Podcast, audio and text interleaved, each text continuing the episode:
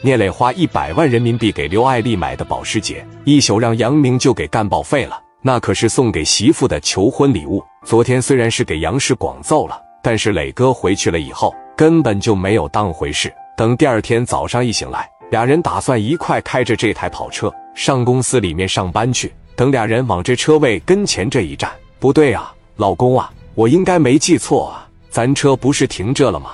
车哪去了呢？聂磊说：“对呀。”昨天回来，咱俩不就停这了吗？这车怎么没有了呢？不能让人偷了吧？拉倒吧！人家卖车的告诉我，就这车的锁跟一般的车锁都不一样，一般二般他整不开。这他谁干的呢？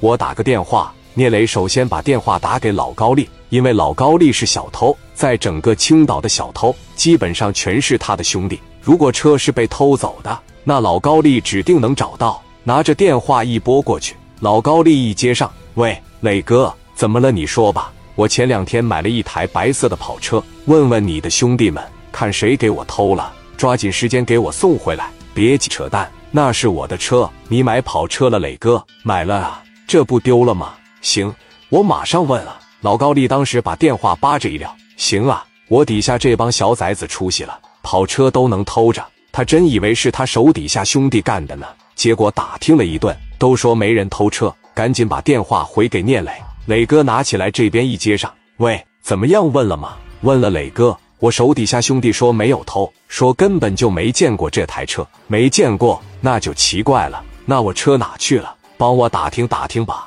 反正整个青岛应该就那一辆，只要是白色的跑车，肯定是我的。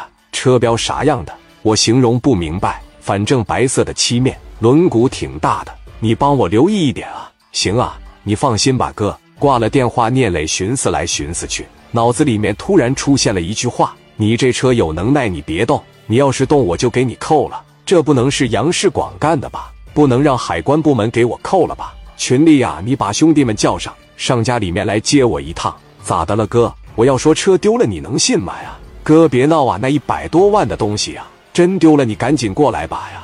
赶紧通知手底下的这帮子兄弟，来到这个磊哥的小区这块。”当时在车上，磊哥说了：“我觉得这应该是杨世广干的。这老小子，我感觉挺阴的。那怎么办呢？